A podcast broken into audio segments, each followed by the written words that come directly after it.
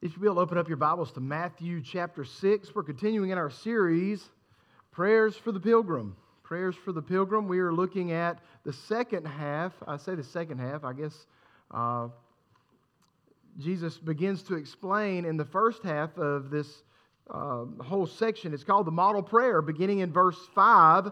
But we preached, or I preached, uh, Matthew 6, 5 through 8 last week.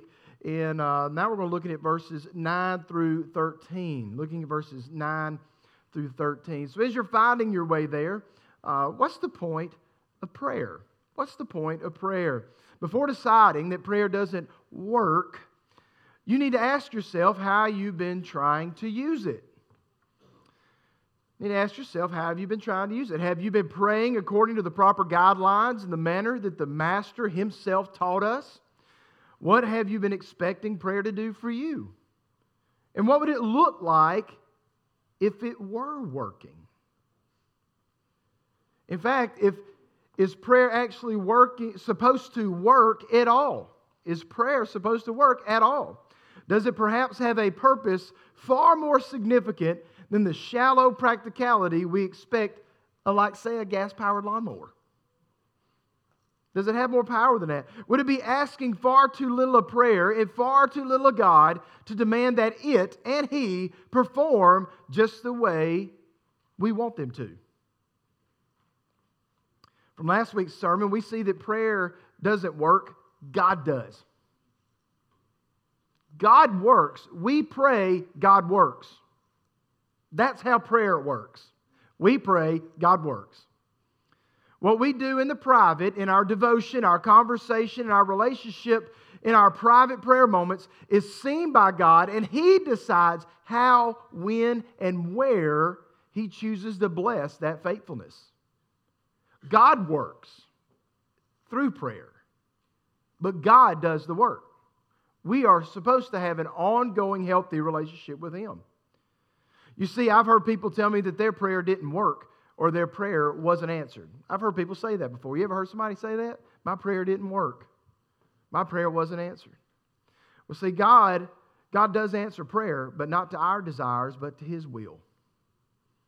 And as we walk through this framework for prayer that the Lord gives to us pilgrims, we will need to submit to His will being done on this earth and not our will. One person that I read, I read a lot out of his book, Ken Hemphill wrote a book, The Prayer of Jesus.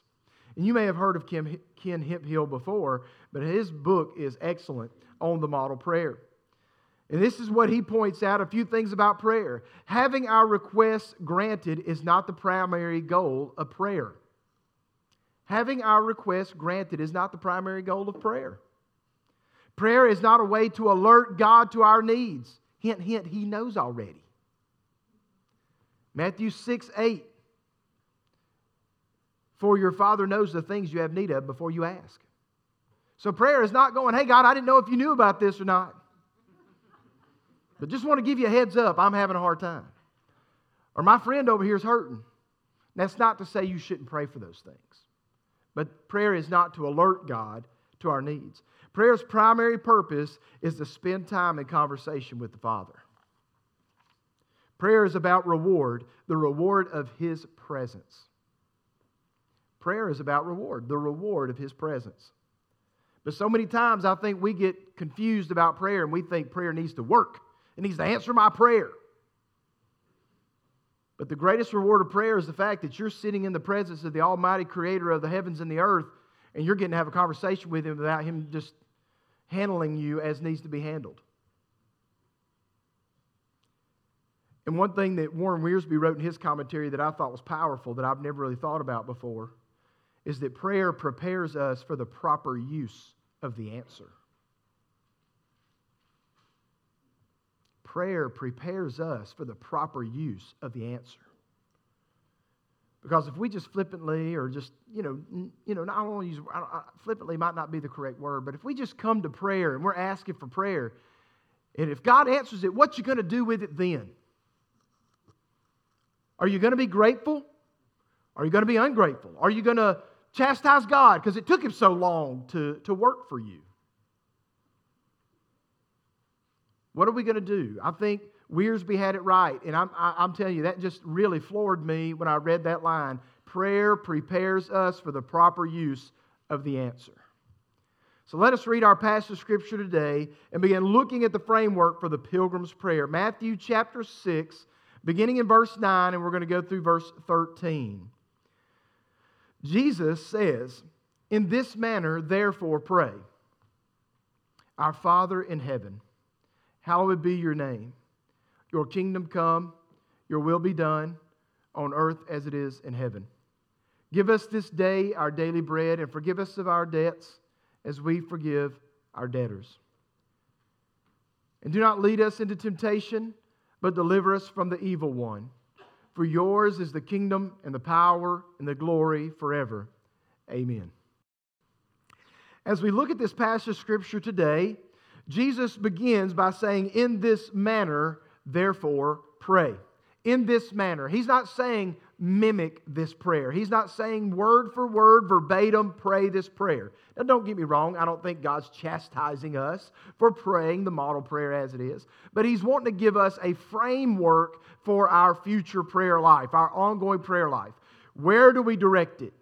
In this prayer, he's obviously talking to the whole of the disciples, so we notice the plural pronouns that are used, such as our Father, our daily bread, our debts and debtors. Lead us not into temptation, and deliver us from the evil one. So last week, as I spoke and told you, look, God's not against public prayer life, but He's, I believe He's against public prayer life when there's no private prayer life.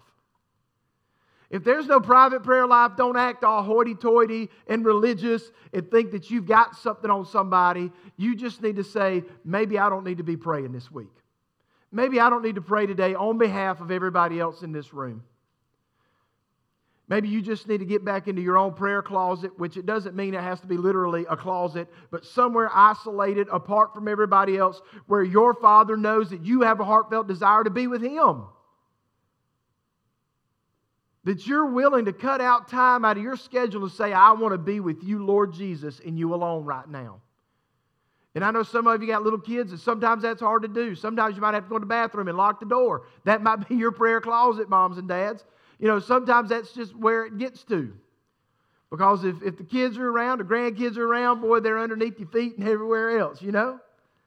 So sometimes you got to find that isolated place out and about and find it and get there and spend that private time with Jesus.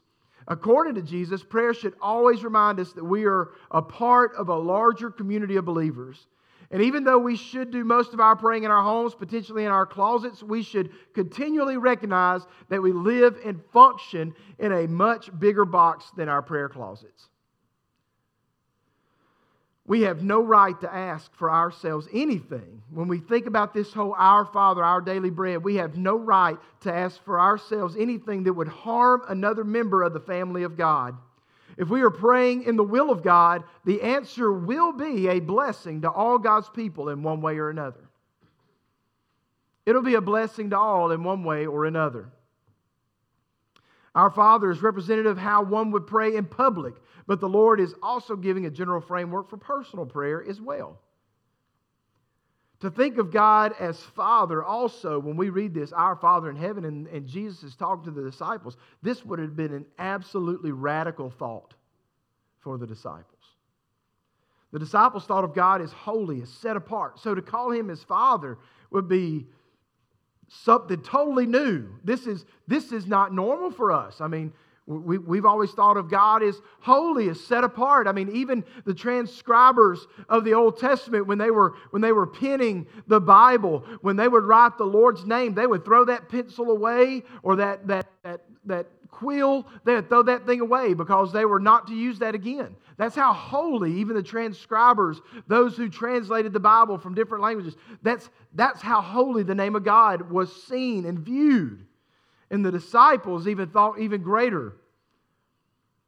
So to hear Jesus speak to the Father of the name, even this idea of Abba, uh, uh, was to hear Jesus speaking in a lovingly relational reference.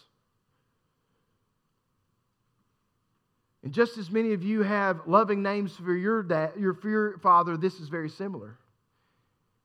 He's telling them that same thing. You need to have an ongoing relationship that's healthy enough to where when you call upon Him, it's, it's because you know Him. It's because you know Him. And listen, I, I, know I just referenced that word Abba, and many a times that's taken out of context, you know. Although this is not to be used irreverently in a public prayer. In a public prayer, you and I are speaking on behalf of all that, that are there. And maybe not everyone is relationally at the same place with the Lord God. I mean, you think about that. Some are very new believers. And although God is their father, they might not be at that point in their relationship where they're comfortable saying that. You know? So when we come into a, into a public setting, our Father, there is absolutely nothing wrong with using words like that because it's, it's reverent, it's honorable, it's honoring God the Father. But like when you're in your prayer closet and you say, Lord Jesus, Abba Father, that's in, that's in the private of your closet. Man, call upon the Lord. Call upon the Lord. And you should have a relationship such as that. You know, when, when I think about how we, we interact with one another, most of the time I was always taught that the first time you meet an adult, you call them Mr. or Mrs. fill in the last name. You didn't call an adult by first name. Boy, that was disrespectful. You didn't dare do that. You didn't dare do that. Kids never called their moms or dads by their first name. That didn't happen, buddy. That was a whipping. That was, that was discipline or something. You didn't call mom and daddy by, by something else. And I still call my mom mom, and I call my dad daddy. And uh, there was a time that I called my mom mother. I don't know why, but for some odd reason, I went through a stint where I called her mother. And uh, I've called daddy daddy my whole life. And I listened to a preacher, and he says, No adult male should be calling his dad daddy. Well, I'm sorry, but that's just what I do. I got a daddy. All right? And I love my daddy and I love my mama. And I got a mama and a daddy. And sometimes I call her mom and mother, but most of the time he's just daddy. I've never called him father. That just sounds so weird. Because you know why? Because I got a relationship with him.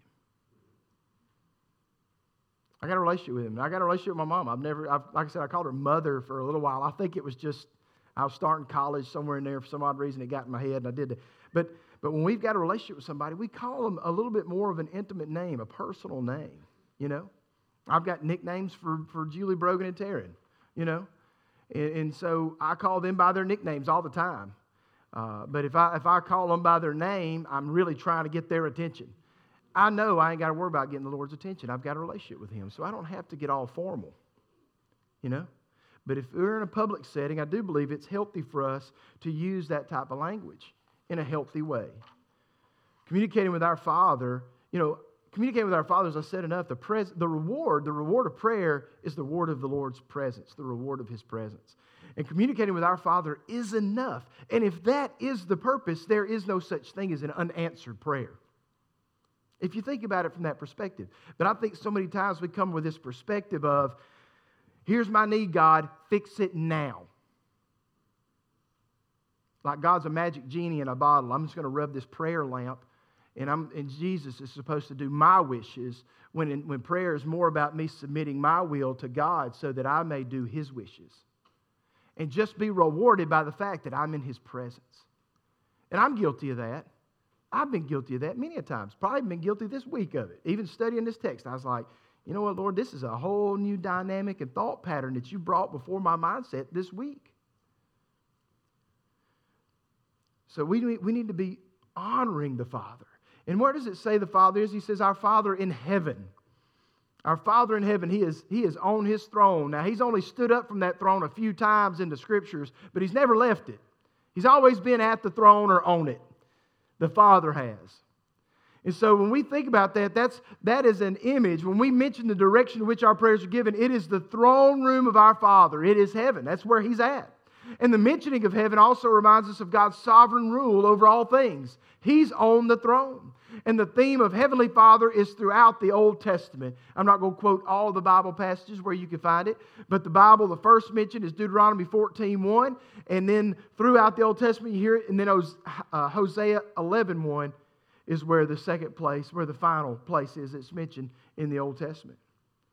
Second line, Our Father in heaven, hallowed be your name. That's, that's, his name is to be treated as holy. And we know his name is holy. We know he is holy because in heaven, the angels are around the throne of God saying, Holy, holy, holy is the Lord God Almighty who was and is and is to come. He says that, and the angels have said that. We are to cry out, His name is holy. It's the only characteristic of God that's named thrice, three times in the Bible. And so we know his name is holy. And Jesus has a name higher than any other name. And God gave him that name. Why? Because he is holy. And the name is holy. And Jesus has a name higher than any other name. Tony Evans wrote a book entitled The Power of God's Names. And they are all descriptors of his character, which is overall holy. But here are a few of those names and meanings the names of God Elohim, which means the strong creator God, Jehovah, the relational God, Adonai, the God who rules, Jehovah Jireh, the Lord our provider, Jehovah Sasha, the Lord is our warrior, Jehovah Shalom, the Lord is our peace. So in our prayers, we are to trust the name of the Lord with holiness and sanctity. He is all of those things. Those are characteristics of our Lord and Savior Jesus Christ and God our Father. He is all those things. So we see his name is to be treated as holy because it is. It's set apart and different. Thirdly, he says, Your kingdom come, your will be done on earth as it is in heaven. So, why do we want his kingdom to come? Because his kingdom is good. His kingdom is good. So, we pray for his kingdom to be here on earth because we know there's a lot of bad in this world today. We want God's good kingdom to be on this earth. And we need his kingdom, and that kingdom excuse me, we need his kingdom, and that kingdom comes through you and me. We are the kingdom of God. There's a song we've sung many a times, and I'm sure that rung true when I said that out loud uh, by Christian Stanfill called uh, Kingdom. I've sung that, and I ran that song in the ground, and I love it, and I'll sing it some more. But uh, we are the kingdom of God. We bring the kingdom wherever we go. And, and, and how people see the kingdom of God is how we represent it in our lives. So people will determine whether or not I want to be a part of that kingdom many a times based upon our speech, our attitudes, and our actions. So we bring the kingdom of God, and how people observe and judge the kingdom of God many a times is based upon my life and your life. So we need to be aware. If we're praying, Your kingdom come, Your will be done on earth as it is in heaven, how are we as individuals bringing the kingdom of God to this earth? Are people seeing Christ in us? We know His kingdom is good, His will is good. And God's passive will is for every person to come to faith in Him. 2 Peter 3 9 tells us this The Lord is not slack concerning his promise, as some count slackness, but is long suffering toward us, not willing that any should perish, but that all should come to repentance. That's in 2 Peter 3 9. It's his desire that all come to faith in him. That's his passive will. Now, God also knows everybody's not going to come to faith in him. But God knows who is. So, what are we to do? As, as the kingdom of God, as we are the kingdom of God, we are the vessels through which the will of God is manifest. 2 Timothy 2:21 says this, if anyone cleanses himself from what is dishonorable, he will be a vessel for honorable use, set apart as holy, useful to the master of the house, ready for every good work. That's how the ESV translates that passage of scripture. We are to be kingdom minded people, we are bringing the kingdom of God on earth as it is in heaven, prayerfully as it is in heaven, not as it is in our perspective or in our will. We are to bring the kingdom of God. We bring His will on earth. So let us pray, realizing we are a smaller part of the bigger whole for the purpose to hallow God's name, bring the Lord's kingdom on earth, and see His will be accomplished here. Heaven is good because He is there. That's what makes heaven good. God's there. If God wasn't there, it wouldn't be heaven, it'd be hell. But where God is, is heaven because that's where He is. His kingdom is perfect there. His will is perfectly accomplished there. So we should desire to see it fulfilled here. One commentator put it this way God says, You focus on my kingdom, and I in turn will manage your kingdom. You focus on my kingdom, and I in turn will, will manage your kingdom. Fourthly, he says, Give us this day our daily bread. Give us this day our daily bread. Now, our daily bread is an understanding that we are to come back to the Lord for our provisions regularly. Daily is what it says, to maintain the relationship and maintain the health of our lives. We should come back to Him daily. Our relationship should not be a Sunday and Sunday and potentially Wednesday and Sunday and I'll take this Sunday off and then the next Sunday kind of relationship. Our relationship is give us this day our daily bread. Jesus is the bread of life. Obviously, this is talking about the, the things of earth that, he need, that we need to make it from day to day. But Jesus is ultimately the greatest bread of life.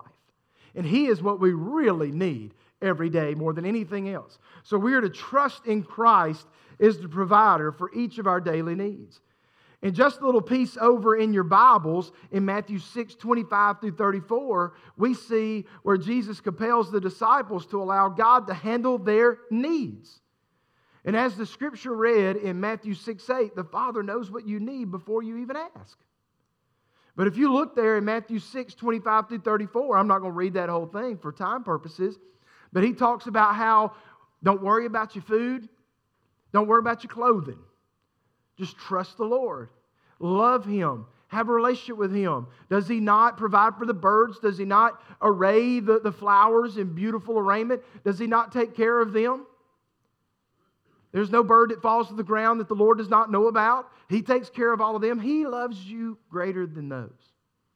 He'll take care of you. So God will supply our need as we are deepening our relationship with Him through prayer. Number five, forgive us our debts as we forgive our debtors. Forgiveness is the core of salvation and of grace. Forgiveness is at the core of salvation and of grace. As God through Jesus has shown us grace and forgiveness, we too should show grace and forgiveness through Jesus Christ. Lewis Smedes explains forgiveness in four stages. The first stage is hurt, the second stage is hate, the third is healing, and the fourth is coming together. These are the four, this is what Lewis Smedes says are the four stages of forgiveness. And when you think about hurt, someone might think you're a Christian if you take all these things in stride. You, you can take all these things in stride. You're a Christian. Even in the midst of hurt. No, you still hurt. We still hurt. So don't be afraid of it. That's part of the process. The first thing in forgiveness is hurt. Secondly, he says, is hate. And, and you may say, that can't be godly. That can't be godly to hate. And I'm not saying hate is godly, it's a, it is humanly natural to hurt and then to hate. And at this stage, you are possibly desiring the same pain to occur to them that has been brought on you. Now, that is not godly of you, but it's also a fleshly side of the issue that we just can't shake off. You know, we'd love just to bypass that, right? And say, I'm not angry at this person. I don't, I, I mean, it'd be really nice to, you know, you know, I'm hurt by this person. Now I hate this person. And many of you maybe have felt that in your lives at some point. But you got to be cautious about that. The Bible says, Be ye angry and sin not. It's one thing to be angry about something, it's another thing to sin within that anger. Don't hate in the anger. You can't just shake it off. The third thing is healing. And God gives you an insight and perspective like His for that simple person or the person who unknowingly hurt you in a new light. God gives you a new insight and perspective for that person. You turn away from the flesh and begin to turn to the Spirit that has forgiven you. You and I have been forgiven much. We need to be mindful of that. We've all been forgiven much. So we, in turn, need to be people who forgive much as well. Brandon Heath wrote a song. I'm not going to sing this part, but Brandon Heath wrote a song called Give Me Your Eyes. And in it, he said, Give me your eyes for just one second. Give me your eyes so I can see. Everything I keep missing, give me your love for humanity. Give me the arms for the brokenhearted, the ones that are far beyond my reach. Give me your eyes for just one second. Give me your eyes so I can see. And we need to have eyes that, that, that are willing to see as Christ sees, as He has seen us through forgiveness. We have much against Christ. Much, when I say against Him, I mean our sin against Him. Uh, we have sinned against God. I don't have something against God, but I have sinned against God. Got to make sure you phrase that in the correct context. But God yet forgave me. God yet allowed himself to be nailed to that cross. He could have called down 10,000 angels. You know, Satan tempted with that. He could have, but that was not the plan. That was not the will of the Father. Because the will of God is good. Remember? Thy kingdom come, thy will be done on earth as it is in heaven. His will is good. And Jesus knew that even on the cross. So there's hurt, there's hate, there's healing, and then there's coming together. You have the opportunity to invite this person back into relationship. Now, listen, this isn't always healthy nor desired by you or the other person. But through forgiveness, a healthy relationship, whether close or distance, distant, is no longer tension filled or pain involved. It can be in a way that it's no longer tension filled and pain involved. And it may be. This fourth stage of coming together, it depends on the person you forgive as much as it depends on you. So if you forgive somebody, don't feel like this relationship is under obligation to be restored, you know, back to where it was. It may be that God says, you know what, you don't need to be with that person no more. You don't need to be worried about that no more. But you can love that person and say, I've asked for forgiveness. Maybe for what I've done in the relationship. God, I ask you to forgive that person for what they've done in the relationship, or even if it isn't even a relationship, it's just co-workers or whatever it may be. But then you can go on with your life because listen, I'm gonna tell you something. One thing about unforgiveness, it's much like bitterness. It's gonna draw you in, and the worst person it affects is you. Unforgiveness affects you and I worse than anybody else. And sometimes the person that does not come back, and you sometimes this person does not come back and come together in that sense. Sometimes this person does not come back, and you have to heal alone. Maybe you have to heal with a small group. Maybe it's your Sunday school group. Maybe you have to heal with your family. Or maybe it's you need your church family to come around you and heal with you. One of the songs uh, that, that I think of when I think about that, I think about a song by Matthew West. Some of you maybe have heard it. It's called Forgiveness. It's a powerful song. And um, it goes like this It says, It's the hardest thing to give away and the last thing on your mind today. It always goes to those who don't deserve. It's the opposite of how you feel when the pain they've caused is just too real. Takes everything you have to say the word forgiveness. It flies in the face of all your pride. It moves away the mad inside. It's always anger's own worst enemy. Even when the jury and the judge say you've got a right to hold a grudge, it's the whisper in your ear saying, Set it free. Forgiveness. And we think about forgiveness, it is hard. It's hard. And in that chorus, it says, Show me how to love the unlovable Show me how to reach the unreachable. Help me now to do the impossible. Forgiveness. And in the last verse, it says, It'll clear the bitterness away. It can even set a prisoner free.